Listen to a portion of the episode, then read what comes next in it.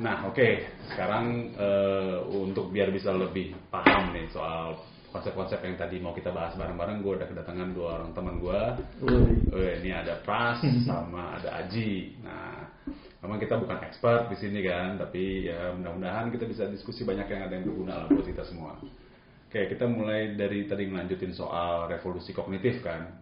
Nah, sekarang yang pasti jadi pertanyaan soal bumbunya ini nih, kok bisa kita jadi kayak sekarang ya?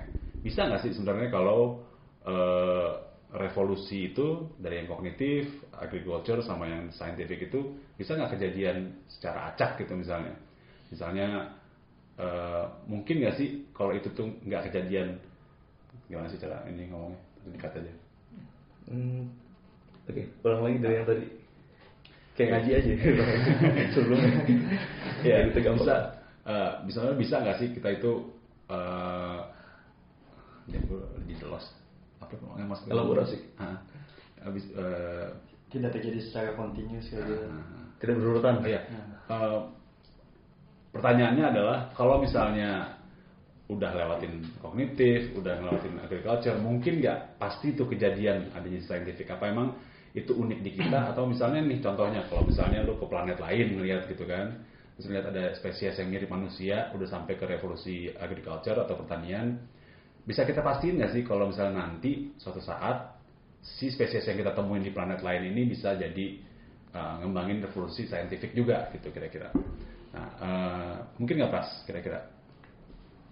Gue pernah nonton ini ya, episode di Star Trek ya. Hmm. Ya biasanya orang yang nonton Star Trek tuh tahu apa, kalau di film itu ada namanya Prime Directive. Hmm. Artinya adalah uh, kalau suatu pesawat Enterprise kan ceritanya itu mengunjungi planet-planet yang ada juga yang beradab, ada yang belum beradab juga kan. Hmm. Nah, artinya kalau misalnya ini pesawat nemuin yang masih zaman agriculture, hmm, atau masih zaman uh, zaman besi ya, hmm, atau bahkan zaman batu, itu nggak boleh. Uh, peraturan di Starfleet, oh, di, di Starfleet tuh lo nggak boleh uh, apa namanya ikut ikut campur, biarkan mereka berkembang apa adanya gitu. Mm-hmm. Nah dari sana selalu deh di film itu ketemunya kalau nggak abis abis agriculture itu biasanya abis itu zaman perunggu, mm-hmm, terus zaman besi, mm-hmm, abis itu baru ke revolusi industri. Uh-huh. Jadi seakan-akan penulis skripnya itu berpatokan pada pada bumi, mm-hmm, gitu. Yeah. Dan ya itu kan karena mungkin mereka juga nggak punya referensi ya, karena kita yeah, belum memiliki peradaban lain. Nah. Kalau misalnya menurut gue ya emang agak sulit sih ketika konsekuensi ketika lo udah nemuin pertanian, hmm, berarti kan misalnya nih keperluan pertanian yang paling gede apa sih? Oh tanahnya perlu dibajak. Hmm. Perlu dibajak menurut lo yang paling penting apa sih? Kalau lo pengen bajak tanah, peralatan apa yang paling, paling penting untuk bajak tanah? Untuk bajak tanah ya alatnya ya bajaknya sendiri. Biasanya kalau bajaknya uh, perlu apa ya? Sifat apa yang bajak itu diperlukan untuk tanahnya ini banyak batu nih? Ya misal kayak apa tuh sejenis garpu kayak gitu lu bayangin buat alat baja gitu yeah, kalau yeah, kayak lu buat nganuin tanah dan sebagainya kayak kita butuh tools lah di sana itu yang buat ngumusin tanah. Lu bayangin deh kalau misalnya bajaknya dari kayu lah, mungkin nggak sih? Nggak mungkin sih, kayak patah-patahan aja sih, nggak bakal kuat lah. Nah nggak bakal kuat kan? Hmm. Nah di situ kelihatan sekali sih kalau misalnya dari zaman pertanian tiba-tiba orang nemuin apa sih yang harus sesuatu bahan yang kuat, hmm, untuk bantuin gue ngebajak, karena kalau dibajak bisa jadi lebih gembur, hasilnya lebih banyak nih. Mulailah orang mikir oh, ada suatu senyawa yang atau elemen gitu. Mereka mungkin nggak sebetulnya itu nggak elemen ya. Ini kayak besi, mereka nggak tahu ini besi. Tapi kalau misalnya batu ini dibakar terus hmm, suhunya tinggi, itu ada sesuatu yang meleleh keluar. Hmm. Nah, dari sana mereka coba cast, cast itu apa ya istilahnya? Dicetak, dicetak, ya, terus ditempa, dimasukin air dingin. Ya eksperimennya macam-macam ya. Dan yang tadi lu bilang soal ketika bahasa itu udah udah berkembang. Hmm. Satu orang nyoba, eh kalau gue kayaknya kalau abis dipanasin dicelupin air dingin lebih kuat deh. Oh enggak, panasin dulu, celupin air dinginnya nanti setelah berapa berapa jam. Hmm. Itu kan berarti pertukaran ini ya, ya, ya ide, kayak ide ya. Ya. Nah dari sana ketika kognitif mulai, terus pertanian, terus ada kebutuhan nih untuk meningkatkan hasil pertanian biasanya oleh besi. Hmm. Nah besi udah udah eh, perunggu dulu biasanya. Perunggu nggak bisa dipakai ya, kata logi, ya agak susah nih. Gitu. Terus besi, dari besi lanjut lagi kan, besi bisa dipakai buat apa lagi nih? Bisa dipakai buat bikin pedang, hmm, muncul angkatan perang, bisa dibikin ya macam-macam. Menurut gue, ya eh, agak sulit ngebayangin peradaban itu mulai dari misalnya hmm, revolusi sains. Begitu dulu orang mikir, oh, gue pengen mecahin atom, tapi belum belum belum hunter gatherer. Lu bayangin ada ada hunter gatherer gitu, pemburu dan peramu ngeliat langit. Kalau mereka ngeliat langit kan kayak apa ya? Sistem kepercayaan ya, bahwa ada sesuatu di atas yang yang berasal dari bintang. Muncullah mitos-mitos kayak orang aborigin bilangnya adalah langit itu kayak tulang punggung, yeah. tulang punggung suatu hewan, hmm. kayak Bima Sakti gitu. Tapi kebayang nggak sih lo kalau ada hunter gatherer atau pemburu pramu itu ngeliat ke atas tuh ngeliat, hmm. terus terus lo bayangin deh ini, ini ada, ada yeah. kita kita kita di di di, di api unggun, terus kita lagi ngobrol-ngobrol, lo bisa gue cerita, eh tadi gue ketemu ini nih bison, ah. gue bunuh tadi nih, yeah, yeah. terus Aji cerita, oh gue bunuh bison lebih gede, terus sono uh, suku-suku sono banyak ceweknya nih. Ah. Terus tiba-tiba Faisal bilang, men, lo tau gak sih di atas? Itu apaan sih? Terus gue bilang, eh itu arwah leluhur kita salah-salah. Terus yeah. Aji, misalnya Aji ngomong apa? Apa tuh lo? Lo, lo, lo apa nih? Mau lo jadi manusia goa ya? Lo gampang lah mikirnya. Nah, kayaknya itu gue banget. Gak suka ya-ya lo. Lo gak perlu empati jauh-jauh. Gak perlu. Kira-kira apa yang lo lihat tuh kalau lo jadi manusia goa? Lihat apa? Lihat bintang. Bintang misalnya. Gue pikir, wah itu Faisal kan nanya, itu apa mana? Itu leluhur kita yang udah meninggal di sana tuh. Itu kakek gue tuh. Itu nenek gue. Misalnya menurut lo apa? Kalau gue ngeliat langit terus gue ngeliat bintang gitu ya, ya. Pertanyaan lo adalah kalau lo manusia gue, kalau gue manusia gue, jangan lo bilang sih pip ya. Paham ya. Kalau gue ngeliat bintang ya gue liat, lo bakal ngomong lo, kalau gue bilang enggak, itu bakal bisa jadi itu bakal cikal bakal keturunan kita. Uh, okay. Bisa jadi nah, ya kayak gitu lah. Tapi akan turun ke lo terus ke anak lo ya, berarti nyawa-nyawa yang belum jadi lah. Terus tiba-tiba Faisal ngomong hal yang agak saintifik nih. Iya, tiba-tiba gue bilang itu namanya V Y Scuti gitu misalnya. Langsung kayak ah ah ah ah. Mungkin gue aja langsung udah lulus. Iya, gila gila gila gila. Udah fix thinking sih itu. Jadi memang nggak bisa ya kita untuk menalar sesuatu yang di luar kebutuhan kita. Iya. Nah, bayangin aja nih ya, di kita itu kan baru ada nih kalau misalnya kata peneliti, baru ada itu kira-kira seratus lima puluh ribu tahun yang lalu gitu. Dan lo harus sebelum kalau kita ngomongin soal sejarah, apalagi sejarah yang purba-purba gini kan, lo harus bisa paham dulu seberapa jauh sih itu seratus lima puluh ribu tahun yang lalu. Nah itu, nah, ntar kita bisa bahas di bagian lain. Intinya lama banget coy, seratus lima puluh ribu tahun yang lalu. Nah terus kita baru ngalamin revolusi kognitif itu tujuh puluh ribu tahun yang lalu, berarti kan setengahnya ya, hampir-hampir kan. Hmm. Bayangin dari seratus lima puluh ribu tahun, kita di sini ini ini awalnya kita, ini kita sekarang di sini. Baru di sini nih ada revolusi kognitif. Berarti kan ininya kan masih belum on lah ya manusia, masih belum ngalamin kognitif gitu. Uh, jadi emang itu yang yang semua bumbu-bumbunya tuh dialamin di tujuh puluh ribu tahun yang awal itu kan jadinya. Uh, baru ntar akhirnya cepet cepet cepet cepet kayak tadi kan tujuh puluh ribu tahun uh, bedanya. Terus tiba-tiba ke agraris cuma perlu sekian lima puluh sekian ribu hmm. tahun. Ini cuma seribu eh berarti sembilan ribu lima ratus tahun lah misalnya contohnya. Untuk bisa ngalamin ke evolusi sains gitu kan, uh, evolusi scientific. Nah terus kenapa semuanya jadi mempercepat gitu ya? Uh, kenapa nggak semuanya sama lah gitu tujuh puluh tahun? Apa apa sih kejadian di manusia sehingga tuh kita jadi prosesnya makin cepat? Dan sekarang setelah revolusi industri atau revolusi scientific, dari revolusi scientific ini mungkin melenceng sedikit dari bukunya Harari, ada revolusi industri sebenarnya yang sangat signifikan, tapi itu gedenya di sosial mungkin ya, hmm. penggunaan buruh, penggunaan Uh, apa perubahan role kerja sebagainya itu bukan fisik tapi kebanyakan di sosialnya. Tapi itu juga kejadiannya cuma beda kira-kira tiga ratus tahun dari si revolusi uh, apa tadi scientific ya. Nah terus dari yang si revolusi industri ke revolusi yang sekarang nih yang orang udah mulai empat nol ya, empat nol nirkabel apa segala macam uh, I T lah gitu intinya information technology itu jaraknya makin ngerucut lagi. Soalnya bisa mungkin bisa kita prediksi bahwa ada pre- ada akselerasi lainnya ya. Atau akselerasi jelas ada hmm. kan? Dari faktanya itu akselerasi. Jadi mungkin bisa akan kita harapkan dalam berapa puluh tahun mungkin ke depan ada revolusi yang baru yang kita belum bisa pikirin sekarang nih kira-kira. Gimana tanggapan lu Ji sebagai sebagai orang yang I T I T nih kan?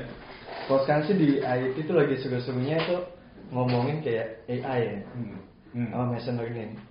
Itu kayak sekarang bisa jadi sih kebayang banget ketika teknologi udah sampai ke A I. Kayak gimana? kebutuhan kita di sosial ya, kayak misalnya kayak kita berteman dan sebagainya, kita akhirnya bisa engage satu sama lain karena kita menumbuhkan namanya empati atau empati palsu mungkin hmm. di situ. Masuk empati sih.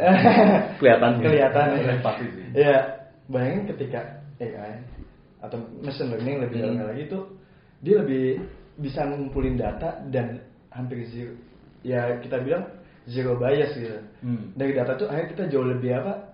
Engage malah sama mesin pada akhirnya kan. Okay. Bisa jadi yang kita rasain sekarang kayak kita butuh teman, ternyata ke depannya hmm. kita hanya butuh laptop untuk yeah. terus yang terus kita kayak mikir untuk provide makanan, nah ternyata teknologi mendukung juga, jadi kayak nggak butuh lagi pekerja atau lain sebagainya. Hmm. Terus jadi konsep, bahkan konsep gue ngerasa kayak konsep kayak di ekonomi kita sekarang, konsep masalah negara, masalah uang bisa jadi bakal terlihat suatu saat nanti sama ketika artificial tadi ya. Iya, artificial intelligence tadi. Gue masih nggak, gue masih asumsi sih. Hmm, tapi ya. Dari sebagai uh, praktisi I T, lo melihat udah mulai ada perubahan gitu kan? Ada bahwa, potensi bahwa ya, manusia ya. Mungkin akan punya revolusi, revolusi yang baru gitu uh, ke depannya dalam waktu dekat gitu. Iya. Bahkan hmm. kalau bisa kita kasih contoh adalah bagaimana kayak si di Facebook hmm. atau di Google gitulah kita sering lihat kayak, atau di Instagram kita kayak kok sering ya iklan-iklan itu yang ada di media sosial kita itu kayak nge-provide kita kayak personalize kita banget customize ya, customize banget kayak kok ini kayak gue banget hmm. gue ngebayang wah ini suatu saat yang gue banget nggak hanya di sini, ini kan ngomongin unsur bisnis tapi gimana kalau nanti bakal ngelipas unsur sosial kayak kita udah mungkin nggak ada lagi ngomongin masalahnya. Gue gue inget tuh kejadian gue lagi nyari uh, apa ya rice cooker. Hmm. Lalu gue rusak, terus gue gue nyari kan ya, biasalah ada di gue nyari Tokopedia, Bukalapak, gue cari gue compare-compare banding-bandingin gitu. Nah berikutnya di sosial media gue di Facebook, di Google, gue selalu dikasih rice cooker, rice cooker, weh gue butuh rice cooker cuma satu, tapi algoritma yang yang search engine atau A I mungkin Google-nya udah ke gue itu kayak lu pasti butuh rice cooker ini. Bahkan Amazon ketika gue nyari buku di Amazon ada iklan rice cooker deh. Ya, ya, itu dia. Ya. Mungkin kalau gue ngasih kayak teknologi di awal mula kita kita dulu ngebayangin namanya telepati kan sih, hmm. kayak kita ya, bisa ya. berkomunikasi satu sama lain kayak gitu, ngomong, tanpa ya. ngomong itu kayak masih ide masih kayak anjir. Nah ternyata teknologi datang dengan kabel dan sebagainya, kita bisa berkomunikasi lewat telepon. Mm-hmm. Kayak makin lama juga bisa jadi banyak hal yang bakal replace juga sama teknologi. Oke, okay, ya, ya, ya. oke. Okay. Nah sekarang kita balik lagi ke buku tadi kan. Mm. Tadi sebagai syarat, ya, salah satunya syarat ya kalau di buku di bab pertamanya si Harari itu dia ngomongin soal ada yang penting tuh api gitu. Api itu penting mm. banget buat manusia. Bahkan Prometheus ya. Mitos Prometheus, ya. Prometheus yang ngasih api ke manusia. Nah, bahkan di Harari itu lebih menekankan itu ketimbang misalnya uh, alat gerak, uh, gerak yang tegak gitu, hmm. dan juga yang selama ini kita pikirin lah, misalnya language atau atau ini atau kemampuan bahasa itu penting. Tapi di bab pertamanya Harari dia langsung ngomongin soal cooking atau uh, masak gitu kan. Nah, uh, kalau misalnya dari perspektif luas gitu. Sebagai biologi gitu lah, background dari biologi itu apa sih fungsi dari si api itu sendiri buat buat manusia sehingga akhirnya itu menjadi penting gitu. Ini dibahas di bukunya Harari tapi kita coba untuk bahas lebih lanjut di sini. Dulu awal gue belajar di bio semester semester awal itu kan topiknya yang dibahas itu biokimia ya. Hmm. Mungkin kita dulu ngeliat biokimia itu kayak kayak sesuatu yang emang ya distant lah, jauh dari dari practicality sehari-hari. Hmm. Tapi misalnya gini deh, makanan misalnya di depan kita ini ada ada ada pangsit, mie pangsit lah ya. Hmm. Kita bisa lihat bahwa dalam mie pangsit ini itu ada ada empat komponen penting yang kita butuhkan. Hmm. Pertama karbohidrat, jelas mie-nya sendiri kan, yeah. buat energi. Terus yang kedua protein, daging ayamnya. Mudah-mudahan daging ayam kan. tapi da- ya, enak, tapi daging lah, daging itu protein kan untuk zat pembangun tubuh, rep, uh, fungsinya repair uh, sama uh, apa ya? Ya pokoknya repair lah protein itu untuk growth juga untuk tumbuh. Hmm. Terus yang ketiga uh, lipid atau lemak, hmm. gunanya untuk cadangan energi. Hmm. Nah, kalau misalnya gue fokus ke yang karbohidrat dulu deh. Yeah. Karbohidrat, kalau misalnya kita makan karbohidrat yang susah dicerna, contoh paling gampang itu selulosa. Hmm. Uh, kayu. uh, Jared Diamond tuh di ini agak ke buku lain ya si yeah, Jared Diamond yang ngarang buku Bedil, Kuman dan Baja. Dia kelihatannya lama di Papua Nugini. Dia lihat orang-orang di daerah timur itu menyerut okay. sagu, uh-huh. sagu kita bilangnya kan. Uh-huh. Terus dari sagu itu karbohidratnya di diperes terus dibikin untuk makanan yang agak kenyal. Uh-huh. Nah kalau dilihat-lihat itu agak effortnya atau usahanya lebih banyak dibandingkan nungguin padi. walaupun kelihatannya padi itu banyak ya, uh, berapa bulan, tapi untuk nemuin pohon sagu itu juga lama. Mm-hmm. Dan yang yang yang terpenting adalah ketika lu ngunyah itu takes time, itu makan waktu. Mm-hmm. Dan apalagi itu baru karbohidrat ya. Yang kedua protein. Kalau misalnya protein itu kita makan daging dan itu nggak dimasak, artinya susunan polipeptida atau proteinnya belum belum kayak kepecah-pecah. Hmm. Jadi kita butuh waktu yang butuh sangat lama untuk ngunyah. Hmm. Nah, ternyata primata-primata lain ini ngabisin banyak waktunya untuk ngunyah. Jadi bayangin buat ngunyah doang ya. Ngunyah. Jadi kalau lu ngobrol sama yang lu lu enggak jelas ngomong, "Iya, lu ngunyah, lu juga ngunyah." Kayak. Yeah, yeah, yeah. Nah, kita tuh dengan masak, ngebakar makanan, hmm. itu kita udah agak setengah jalan lah. Hmm. Waktu kita banyak plus lagi nutrisi. Hmm. Nutrisinya lebih banyak keserap sama tubuh karena oh, udah, gitu. Kalau udah dimasak malah lebih banyak ya, karena argu, argumen logisnya lo udah dipecah-pecah. Oh, soalnya protein okay, okay. pecahan kecilnya asam amino kan, uh-huh. sedangkan tubuh kita tuh menyerap yang asam aminonya, jadi nggak capek untuk nggak nyamper dan efisien ya, ya, artinya ya. Fesesnya itu betul-betul udah udah sisa, udah ampas firm ya. Lo firm nggak lo dari bentuknya firm lah ya, firm. Ya jadi kalau misalnya gue gue coba jawab pertanyaan lo soal ngaruh nggak sih Kak, dengan ada api, ngaruh besar ke peradaban di awal-awal. Hmm. Karena yang pertama efisien waktunya, nggak banyak ngunyah. Hmm. Yang kedua efisien dalam artian hmm, banyak yang keserap. Dan yang ketiga, nah ini yang lebih lebih ini yang ketiga kita kita apa ya, variasi lebih banyak. Jadi ada makanan-makanan yang ternyata kalau dimakan langsung itu bakterinya banyak banget. Hmm. Dan kita ngilangin satu ngilangin bakteri, terus ngilangin ada senyawa racun yang memang emang terdegradasi ketika dibakar. Hmm. Itu dari perspektif apa tadi, biokimia ya? Biokimia. Terhadap, ternyata nggak kebayang ya. Tadi kita cuman ngelihat mak kita masak gitu misalnya, terus kita makan jadi enak. Kita nggak beneran nggak kepikiran kalau misalnya api itu segitu signifikan ya ternyata. Hmm. Lu bayangin tadi kan kalau misalnya kita simpanse gitu makan uh, daging dan atau makan biji-bijian tuh ngabisin jauh lebih banyak waktu. Waktunya. Ya. Bahkan kalau kata Harari sendiri lima jam sehari dia tuh hmm. untuk ngunyah doang, sedangkan manusia total satu jam cuman gitu. Bayangin ada seperlima efisiensi yang bisa diiniin, bisa diambil kita untuk ngelakuin hal yang lain yang lebih signifikan. Nah itu kalau dari segi uh, energi tadi, si Harari juga bilang di bab pertamanya bahwa ternyata emang kita ini emang boros ya energinya ya. So, kalau misalnya mobil tuh kita tuh mobil ya C C-nya gede gitu ternyata.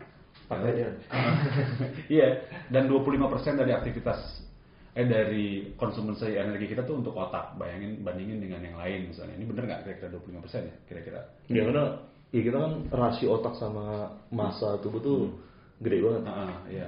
Bayangin misalnya kayak contohnya yang punya uh, energi punya massa yang gede juga tuh uh, kayak gajah itu kan gede tuh massa ini volume otaknya bukan massa volume otaknya gede.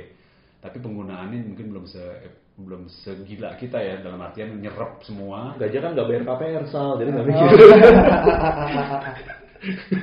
Oke oke, nggak mikir sisi P W P. Hidup susah. Cuma pikir supaya lebih imut aja ya. Kalau minimal bisa ngelukis lah gitu kan. Okay. Nah jadi uh, yang kebayang itu sekarang di kita adalah emang kita makan, lu bayangin seperap, uh, seperapatnya itu dibuat otak gitu. Belum lagi yang lainnya kan. Jadi yang lainnya terus cuma dibagi tujuh puluh lima persen dari sisanya. Sisanya itu masuk ke otak semua. Makanya eh, terjadilah itu revolusi kognitif, revolusi agraria segala macam karena si pertambahan kayak gitu. Nah, sekarang eh, tantangan kedepannya nih, mungkin ini melenceng juga dari sehari. Kita ke master I T kita bahwa sebenarnya kok bisa sih akhirnya gitu manusia yang dari dulu tuh cuma tujuh puluh lima eh cuma dua puluh lima persen buat otak sampai sekarang juga relatif masih segitulah semenjak revolusi kognitif. Itu kok bisa gila-gilaan sih naik inteligensinya sekarang ya, bisa nyiptain anu-anu gitu kan yang kita enggak kepikiran, bisa operasi ini, bisa dari jarak jauh lagi gitu kan. Itu di Cina ya. Ya di Cina baru kan tuh operasi jarak jauh pakai four G X atau four G plus gitulah ininya, dan lima kali lebih cepat dari yang four G biasa. Nah itu kira-kira uh, apa sih yang mulai ini semua, dari mana sih kok kegilaan teknologi ini bisa mulai dari mana, dari dari pengalaman lo gitu? Gue nggak tahu nih, mungkin juga harus dibutuh dari konfirmasi lo juga nah. ya, di verifikasi nih. Gue ngerasa kayak banyak hal yang kita lakuin tuh berawal dari kayak ide sama mimpi nggak sih? Uh, uh. Kayak kita kayak kita kepengen A B C D lah. Hmm. Kayak kita kalau gue juga basic di apa matematik. ya gue ngerasa kayak bagaimana gitu, kayak Pythagoras. Terus dia kayak dia, dia cuma nyimbolin sih matematik ngomongin apaan sih, akhirnya dia menceritakan segitiga sempurnanya. hmm. Terus juga kayak lain lagi kita kita ngomong, oh ya di Galileo Galileo juga ngomongin apa. Terus kayak banyak hal yang kita lakuin itu sebenarnya nggak ada gunanya buat kita, hmm. tapi suatu saat atau bisa digunakan. hmm. Misalnya gini, kayak matematik sebenarnya kalau kita ngeliat matematik kayak angka apa satu, dua, tiga kayak ya itu cuma ide doang, abstraksi doang di matematik ya, tapi akhirnya bahasa matematik dalam bentuk aljabar dan sebagainya digunakan juga kan oleh ya, sains untuk kayak menyederhanakan lah. Kalau gue lihat jadi gue gue ngerasa kayak pernah gue gue gue lemah dari fisika, tapi ketika hmm. gue belajar di matematika juga, terus gue memahami itu dari equationnya itu lebih gampang dapat idenya. hmm. Nah itu tuh pertama di situ. Terus selanjutnya lagi ide kalau di teknologi gimana? Kayak tadi gue ngerasa kayak, kayak kita punya kegilaan, misalnya kayak e-commerce lagi gila-gilanya hmm. sekarang kan.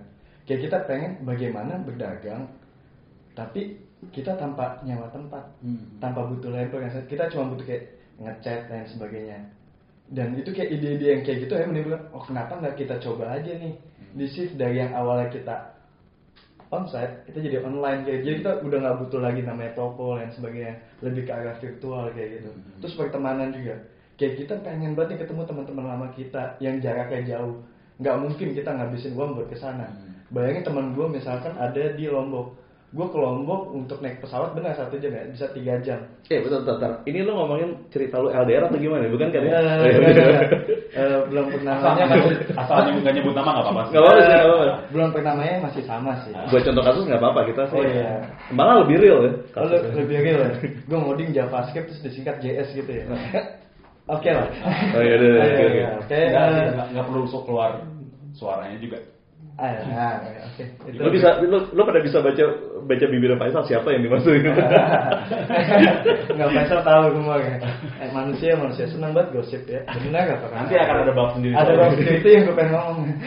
Ya udah, itu gue ngasih awalnya dari kayak ide-ide kegilaan kita kayak kita bisa nggak sih memprovide hal-hal yang kita pengen, yang kadang-kadang itu sebenarnya kebutuhannya ya teksi ya kayak nggak butuhan kita cara print ya buat makan doang. Cerita uh, ada suku di Amazon kalau nggak salah ya.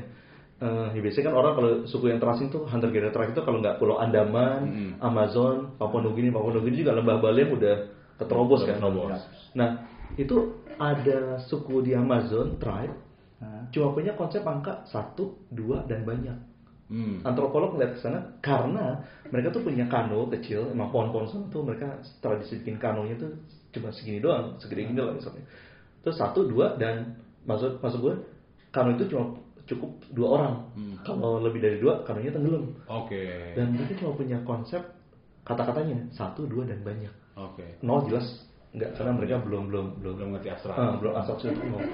Nah menurut lu matematik di sini kita lihat ya bahwa peradaban kita yang tadi gue nyambung kata-kata Faisal mengarah kegilaan ini hmm. karena ya matematika di peradaban kita bilang peradaban barat, peradaban hmm. di Cina Timur juga nemuin independen nemuin matematika sendiri dari India.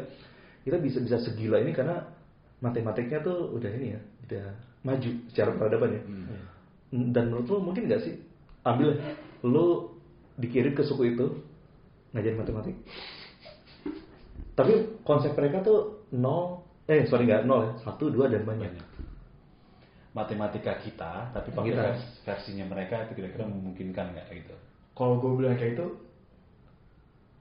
ya mungkin karena pertama kita udah bisa ya sebenarnya paling sederhana ya ya tadi lo bilang karena udah terjadi revolusi apa? Kognitif ya, oh, ya. Udah sudah udah satu apa? Ya kalau ya, kepindahan bisa ngomongin semuanya, semuanya bisa, betul bisa. Oke. Okay. Cuman apakah mereka bakal susah kesulitannya tingkat kesulitannya? Berarti barriernya adalah bukan waktu itu ya. Kalau kita ada suatu peradaban yang ya kita bilang ya hmm. lebih maju, hmm. terus peradaban yang lain kita sepakat ya revolusi kognitif tidak tidak menghalangi itu semua kan? Ya. Nah, tapi berarti kultur ya. Kultur. Dan kenapa gue bilang kultur gue sepakat karena di situ ada studi kasus. Apa cocok gimana? Misalnya gini, yang kan nol sendiri ini boin dia dia studi kasusnya masalah spirit kan, masalah ketuhanan kan sebagai uh, angka nol uh, itu sendiri. Uh, uh. Mungkin kalau di tempat lain dia nggak nggak butuh angka nol mungkin nggak bakal ngomongin itu. Terus kalau kita sekarang kayak kenapa tambah lagi tambah lagi kayak apa pengetahuannya ya, karena kita ada kebutuhan. Jadi kayak paling apa gini deh sekarang, kita mungkin dulu, dulu mikirnya kayak nyokap bokap gue aja nggak tahu jauh, hmm. kayak dia ekspektasi hidupnya udahlah usia tujuh puluh hmm. dan sebagainya. Mungkin kalau gue gue sendiri sekarang ngerasa kayak enggak, gimana caranya kita bisa hidup abadi, hmm. entah otak kita diekstraksi akhirnya jadi apa, dibuat virtual dan sebagainya. Karena apa, gue ngerasa ini udah lewat nih, bakal ada lagi keinginan-keinginan lain buat dibuat. hmm. Pertama gue ngerasa ya nggak ada yang jadi predator gue, pertama siapa sih mau bunuh yeah, gue yeah. sebagai spesies. Jadi ya, kebutuhan kita memang nah, udah naik lagi menurut gue. Dari ketika kebutuhan kita udah tercapai, terus kita pun nggak punya kompetitor, hmm. ya udah, gue nggak kayak bakal ada kebutuhan lagi untuk provide kita untuk jadi jauh lebih oke okay lagi, apalagi yeah, yeah. ditambah kita udah punya tingkat kesadaran kayak gitu, yang kita punya kesadaran nah itu. Hmm. So, itu yang mungkin bisa itu jawaban yang lu salah tadi bilang revolusi apalagi nih yang berikutnya yeah. berdasarkan kebutuhan yang si Haji hmm. bilang kan, uh-huh. dan kemudian itu kebutuhan itu mungkin kedepannya difasilitasi oleh teknologi kan, yeah. teknologi uh, informatika yang sekarang berkembang banyak kan, salah satunya artificial intelligence. Hmm. Uh, kalau gue lupa ada, ada cerita, tapi gue singkat aja, gue baca di buku Freakonomics kalau nggak salah. Hmm. Jadi uh, Walmart atau Target atau Total ya, supermarket yang gede, chain market itu, hmm. dan dia itu uh, biasalah ada kartu loyalty card kan, kalau kayak kita di, di yeah. market itu. Jadi kita di track nih belanjanya apa aja, kapan kapan aja, terus uh, tanggal berapa aja. Nah, ada cerita di sini uh, anak-anak remaja lah, misalnya di, masih minor di bawah tujuh belas itu hmm. punya kartu loyalty card, dan biasanya supermarket itu ngirimin brosur yang customized berdasarkan hmm. uh, algoritma dia yeah, yeah. ke tiap-tiap orang pelanggannya berdasarkan rekod belanjaan dia. Nah, si anak ini nih, anak remaja ini dikirimin katalog yang isinya susu bayi, popok, hmm. uh, apa ya, uh, pokoknya yang untuk kalau baru melahirkan ini yang diperlukan deh. Uh. Nah bapaknya emosi dong dulu. Eh apa apaan nih? Yeah. Lu pengen anak gue suruh uh, apa nikah muda kan di di luar kan di Eropa tuh. Anaknya perempuan. Perempuan, yeah. anak perempuan. Kesannya kayak apa lu menganjurkan anak yeah. gue ini kawin cepat. kawin cepat gitu. Terus dia protes lah ke uh, hypermarket atau minimarket itu, uh, supermarket itu. Oh, orang manajernya bilang, oh, maaf pak, maaf pak, mungkin ini kesalahan algoritma. Kami kami mohon maaf. Ini kan ini bukan kami bikin ini sistem. Nah. Terus berapa bulan kemudian bapaknya datang ke manajernya, maaf, saya yang salah, anak saya hamil. Lu bayangin deh, itu algoritma tuh bahkan dia sendiri kayak bisa ngebaca pola perempuan hamil, belinya apa aja sebelum dia hamil, dan itu membuat keputusan bahwa perempuan ini hamil. Hamil gitu. Iya, iya, iya. Bahkan manajer sendiri nyangka itu kesalahan sistem. Gitu. Iya, iya. Gue pas baca itu di Freakonomics agak ngeri juga sih, gue kayak kayak buset ini. Mungkin kedepannya revolusi artificial intelligence atau kecerdasan buatan ini ya kita nggak tahu ya, kita kan susah nggak masa depan gitu. Tapi yang gue tangkap juga ini kan, jadi bahwa saat beberapa art ataupun skill dari dari ke, apa ke, kehidupan sosial manusia itu akan berkurang seperti tadi kan. Kalau misalnya kita lihat kasus yang kayak tadi itu, kita bisa expect kalau misalnya anaknya itu akan berbohong sama bapaknya, yeah. gitu kan.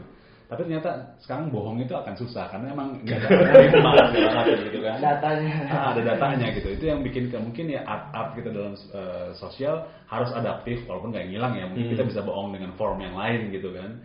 Tapi akan ada banyak uh, skill sosial yang kita juga yang harus berubah jadinya kayak gitu tuh. Nah, kayak sekarang tadi si Aji sempat ngomong soal kompetitor kita nggak ada, udah lebih nyaman gitu kan. Nah, ini bagian terakhir di bab satu si Harari itu nyebutin bahwa yang tadinya kita spesies itu nggak signifikan sama sekali, bayangin kucing kita lihat ya, ke kucing-kucingan atau uh, felidae ya, felidae ya namanya ke kucing-kucingnya, macan, macan, singa, sampai ke yang kucing kampung gitu kan, lynx segala macam itu banyak kan jenisnya kan, hmm.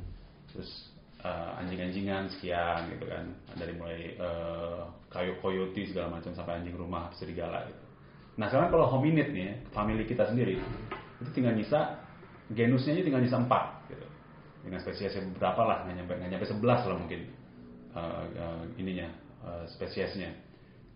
Dan yang dari yang si hominid itu ada yang hominin dan ada lagi yang homo, genus homo. Kita tuh pakai genus sendiri gitu kan, homo kan. Uh, tapi anggota si genus itu sekarang si homo itu tinggal satu, homo sapiens doang gitu.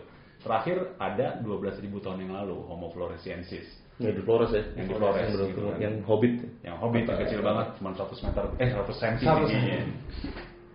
itu dia ada dong.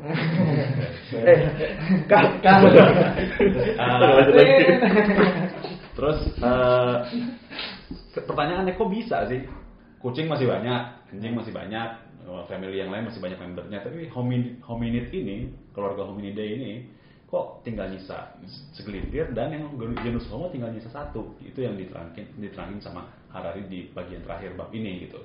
Bahwa emang ada uh, dua hipotesis yang bilang satu itu hipotesis interbreed, yaitu saling beranak pinak, saling, jadi sapiens ketemu floresiensis atau ketemu erectus atau ketemu Neanderthal kemudian beranak pinak. Dan yang kedua itu uh, ya, hipotesis uh, pergantian, jadi di punah ini semua replacement, replacement theory, punah semua dan akhirnya Uh, ini jadinya tinggal kita doang sendiri gitu. Nah menurut lu plusnya yang paling mungkin mana sih, ini emang masih masih berdebat ya soal dua ini. Cuman kalau menurut lu deh, kira-kira lu lebih cenderung ke yang mana nih? Kalau di gue lihat, gue walaupun agak teknikal sih, gue misalnya lihat haplotipe, haplotipe, haplotipe tuh kayak kayak fragmen-fragmen D N A hmm. yang bisa kita jadikan uh, patokan bahwa ini dari siapa, dari kelompok populasi yang mana. Hmm. Jadi yang mengejutkan itu adalah ya para orang Eropa dan Levant. Levant tuh apa kalau Timur Tengah? Timur Tengah, Syria atas ya? Syria. Uh, Levant tuh sekarang kita nyebutnya Syam. Syam. Oh iya, negeri Syam. Yeah. Itu banyak D N A-D N A Neanderthal.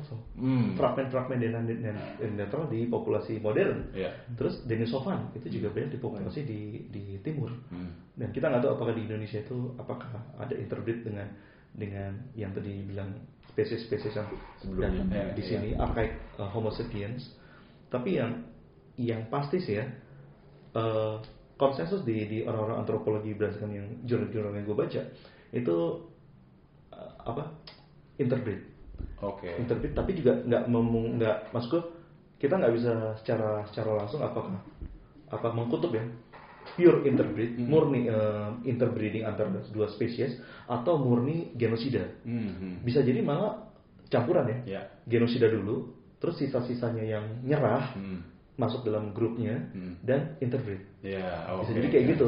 Jadi sebenarnya bukan ini atau ini ya, mm. tapi mungkin aja mix di antara keduanya atau mungkin yang pertengahannya yang kejadian aslinya tuh kayak gitu. Bisa aja punah. Total, eh maksudnya bukan punah total hmm. ataupun bukan interbreed total gitu kan. Tapi dari datanya yang lu baca, misalnya dari jurnal-jurnal yang lu baca lebih ke arah ada terjadi interbreed ya gitu. Dan lu bayangin berarti kalau kata-kata-katanya hmm. Harari berarti ada Romeo Neanderthal dan Juliet Sapiens ya. Iya. Yang memadu kasih dan akhirnya terjadilah sesuatu yang, yang, yang di nature tuh uniknya ini loh apa? Ada anak Denis uh, anaknya itu gabungan skeletalnya itu, hmm. sisa D N A-nya diperkirakan bapaknya itu atau salah satu orang tuh gue gue lupa yang mana bapaknya atau ibunya. Hmm. Salah satu orang tuh itu Neanderthal, satu lagi Denisovan. Oh gitu. Jadi seakan-akan dia kayak kayak apa ya?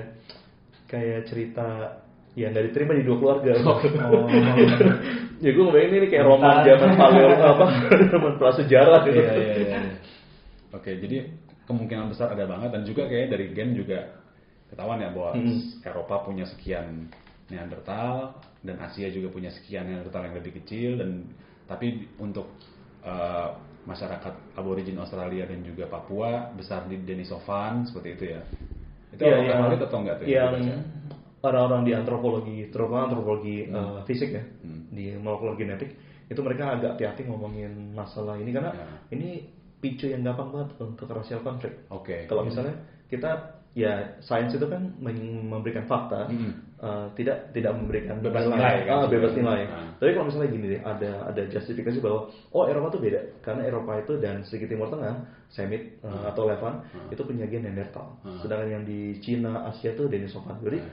kita sebetulnya uh, datang dari dua dua spesies berbeda, hmm. berarti bisa dijustifikasi eh, emang betul. Oh, ya, ada perbedaan. Apalagi kemarin-kemarin baru minggu lalu tuh uh, salah satu penemu D N A gue Pak James Watson atau James Watson ya, yang atau Francis Crick kayak James Watson deh, itu di salah satu gelar honorernya bukan gelar Nobelnya hmm. dicabut karena dia mengatakan uh, statement atau pernyataan bahwa orang Afrika tuh uh, itunya beda hmm. apanya uh, I Q-nya lebih rendah karena hmm. karena spesiesnya agak berbeda. Tapi dia ngomong itu ada datanya, apa dia ngomong? Nah, ngomong? Itu yang masalah. Orang-orang kan e, nyangka bahwa wah ini harusnya nggak boleh gitu aja kan, sains ngomong itu bebas.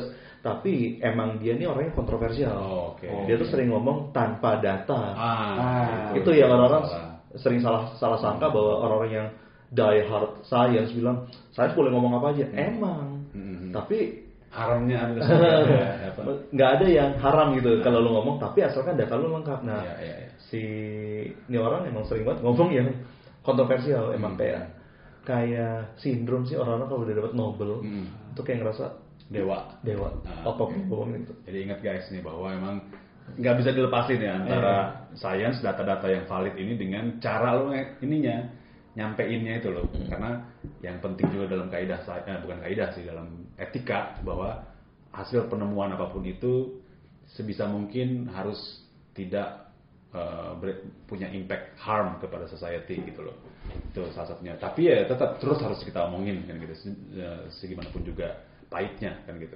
Nah uh, jadi antara dua itu tadi kemungkinan ada mix ya dari teori itu kan, bahwa akhirnya itulah yang nyebabin sekarang tuh kita jadi kayak gini nih, tinggal sendirian di genus homo ini loh. Uh, yang lainnya udah pada punah gitu.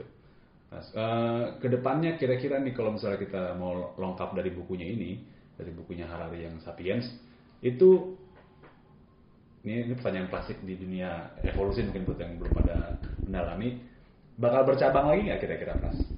Si Homo Sapiens ini jadi gitu? Atau nggak mungkin? Atau mungkin uh, misalnya simpanse bisa jadi kayak kita gitu-gitu lah intinya. Kan berubah nih jadinya kan, kita tinggal sendirian. Ada nggak kita bakal punya teman nggak sih nanti yang bisa ngobrol tapi bentuknya kayak kuda gitu misalnya? Gue ngeliatnya kayak ini sih ketika orang nanya oh, apakah evolusi itu berhenti? Hmm. Ya yeah, evolusi itu terus berjalan ya, selama hmm. ada dua mekanisme yaitu mutasi dan seleksi alam. Hmm. Berarti kita akan terus bermutasi. Cuma kesannya kita mendapat kesan bahwa evolusi berhenti di kita. Seakan-akan kalau gue ngeliat analoginya itu di sejarah soal.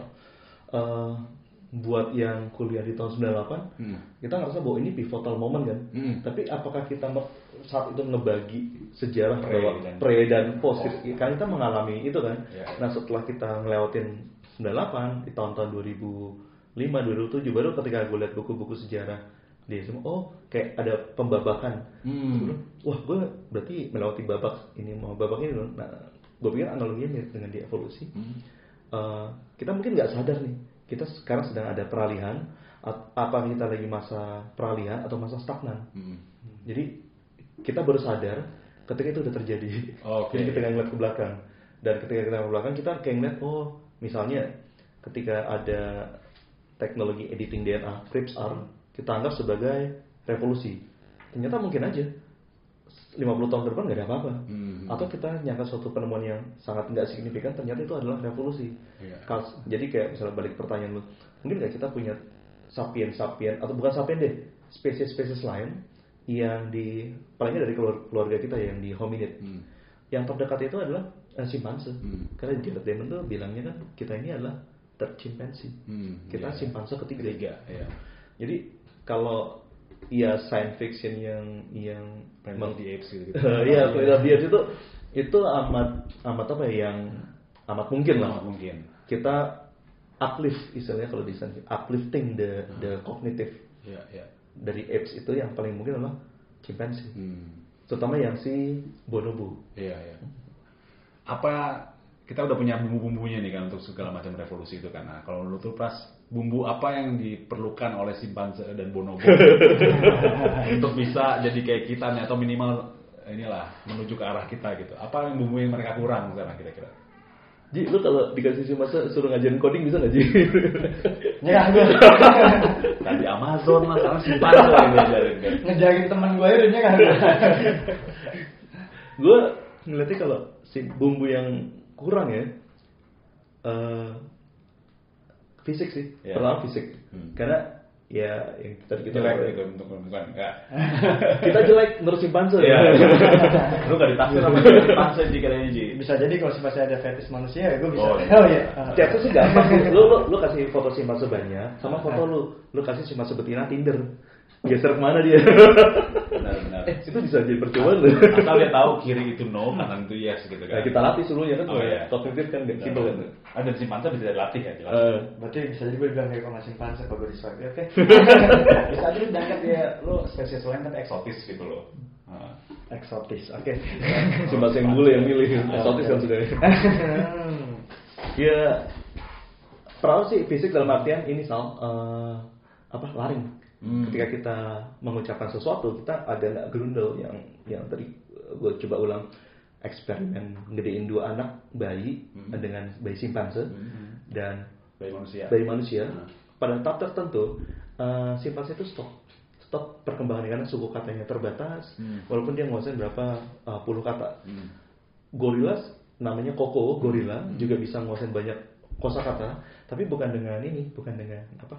voice atau bukan dengan suara, tapi dengan bahasa isyarat atau isyarat karena tangan dia memungkinkan uh-huh. dan dia opposable tongue kalau ya, di primata ya. uh, bisa bebas dan itu satu uh, fisik dan yang kedua gue nggak tahu apa kalau di psikologi level kognitif dari bayi simpanse apakah sama dengan bayi manusia sampai umur berapa tahun? Ya, ya di untuk memori ya memori hmm. itu di simpanse jauh lebih kuat daripada manusia dalam hal short term memory ya. Jadi kalau misalnya ada eksperimennya nih kan, kalau simpanse, nggak, ini nggak bayi ya, simpanse biasa, hmm. simpanse adult mungkin, uh, yang katanya memang dia kemampuan kognitifnya mandek hmm. di bayi umur tiga tahun gitu.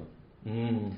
Jadi uh, bayi manusia tiga tahun dia bisa ngelebih, kalau simpanse udah mentok di kemampuan bayi tiga tahun di kita gitu, kayak gitu.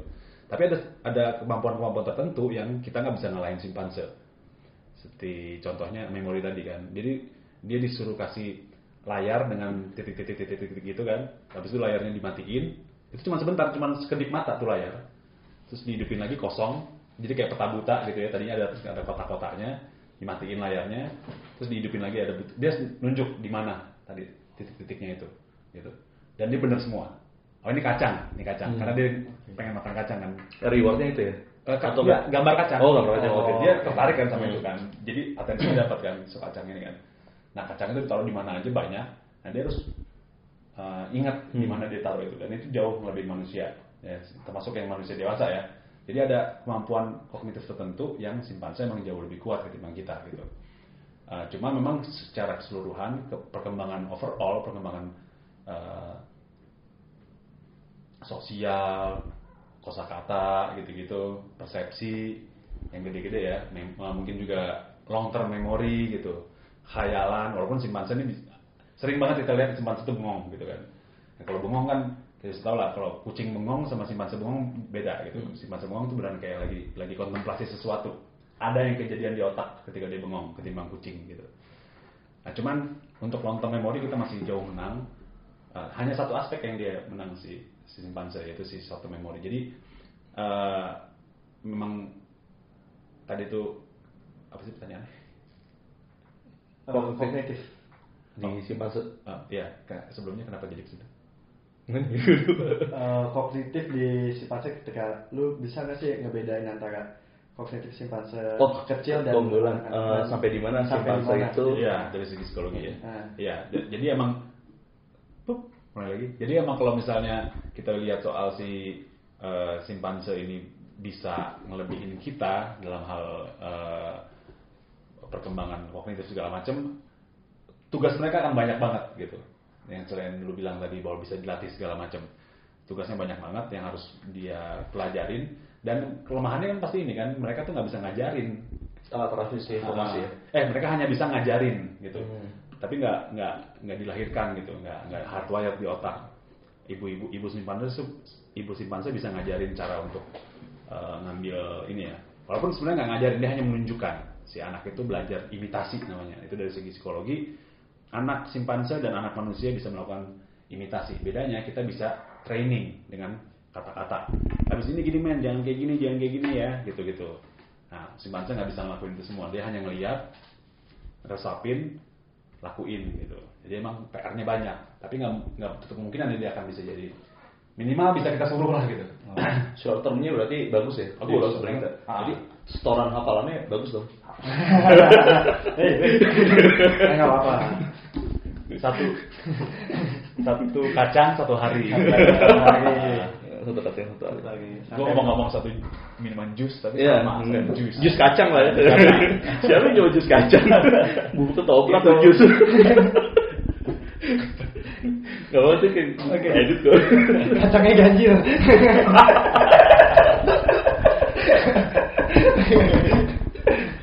Oke. Tapi ada nggak sih gue bingung dari mikir. Kayak contoh gigi stop terus ulang lagi bla bla. Tadi itu kayak gitu.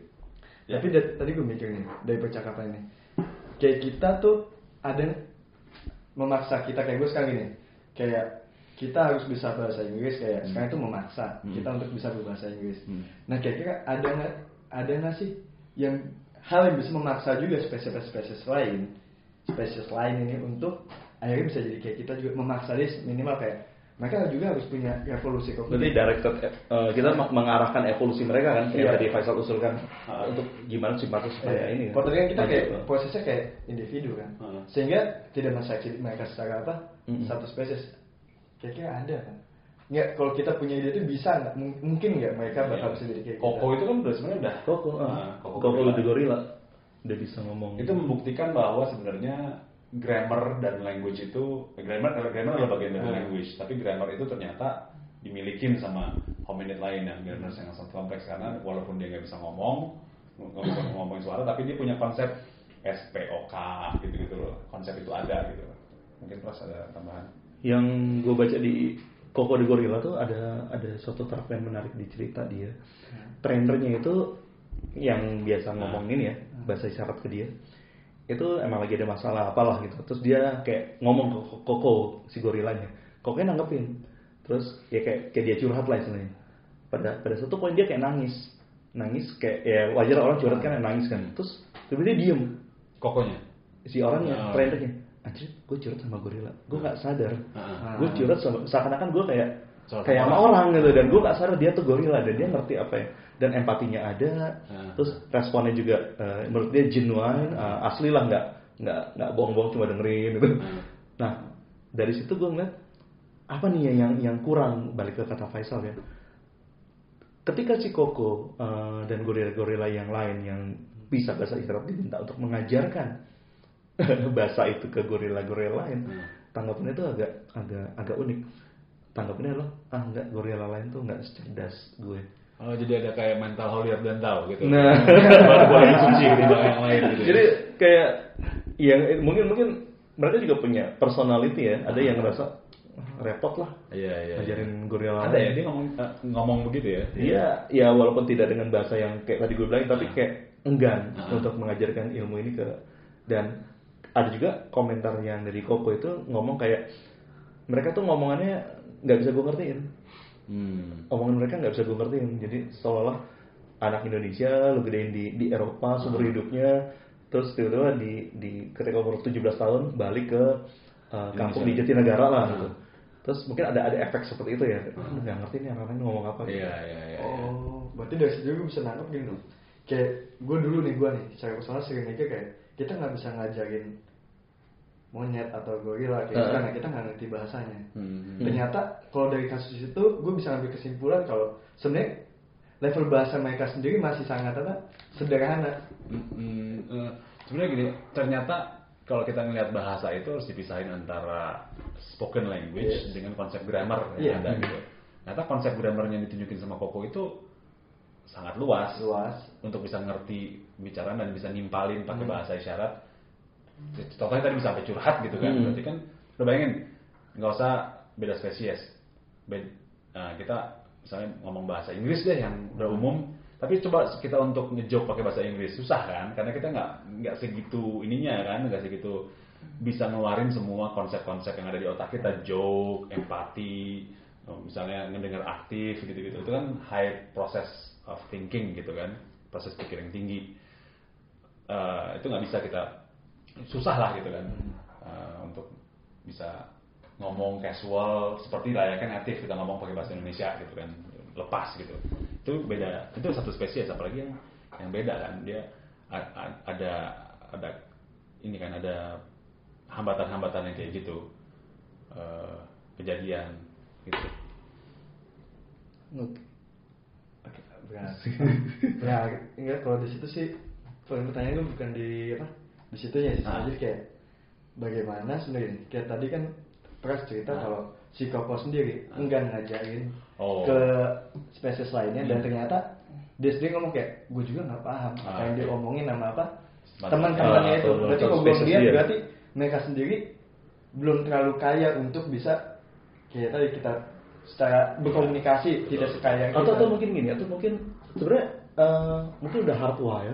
Grammar itu udah hardware di, di, di primata, di gorila. Nah, dia big apes kan, atau nah. kera besar. Hmm. Cuma ketika kita bisa ngajarin Koko, karena karena manusia ya, hmm. maksud kita ini manusia. Karena kita udah punya how to teach, gimana oh, ngajarin. Okay. Apakah pedagoginya uh, punya? Pedagoginya punya. Jadi nah. yang yang ngajarin itu udah tahu gimana chunking information, nah, iya, gimana iya. delivery-nya uh, step by step. Nah, ketika contoh gampang gini deh, orang yang belajar kayak gini lah, Ji, lu di karena lu matematik seberapa banyak di angkatan lu yang bisa dan menikmati ngajarin matematik walaupun dia jago. Lu pengalaman gimana? Kan ini ngomong ya di yeah. di, di, di Indonesia ya matematik itu susah gitu. Sedikit kan nah, jago ya, jago dan bisa nge-breakdown itu ya. Oh, jago. Kalau jago, jago dan bisa ngajarin lagi untuk untuk orang lain supaya sejago itu. Sedikit sih kalau gue bilang kalau ya misalkan indikator adalah berupa I P K dan mereka uh. anak olim lah dari olim, total olimpiade ya. Itu paling gampang lah uh. standar ya.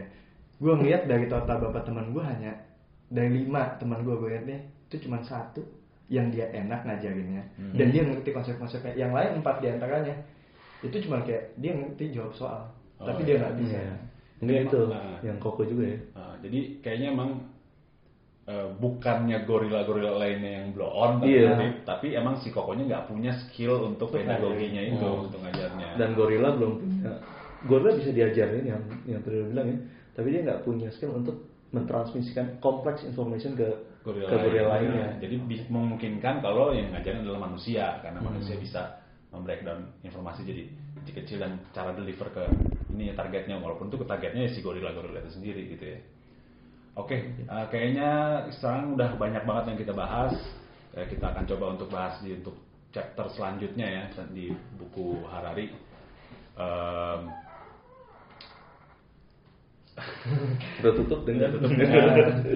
Alhamdulillah. Oke, okay, kita akan kembali lagi ke episode berikutnya dari diskusi yang belum kita namain ini ya. Uh, apa pras kira-kira itu apa, ya? Apa kira-kira kita namain? Obrolan. Teman-teman kalau perlu ada yang bisa ngasih nama. Sekarang tolong di subscribe. Eh, belum profesional juga. Tolong, tolong kasih saran. Ya, namanya apa? Sebelum ya, ntar kalau kita nemu saran apa ini yang sendiri ya udah, berarti sarannya nggak diterima. Eh, Lu waktu di Senat tuh pernah ngusulin ide ini tapi langsung ditolak mentah-mentah oleh seluruh anggota Senat ya. Uh-huh. Atau di M I P A. Uh-huh. Kita bikin acara obrolan dengan dengan tas jurusan namanya obrolan sana sini. Disingkat Onas. Kalau kita dikata. Oke. Okay.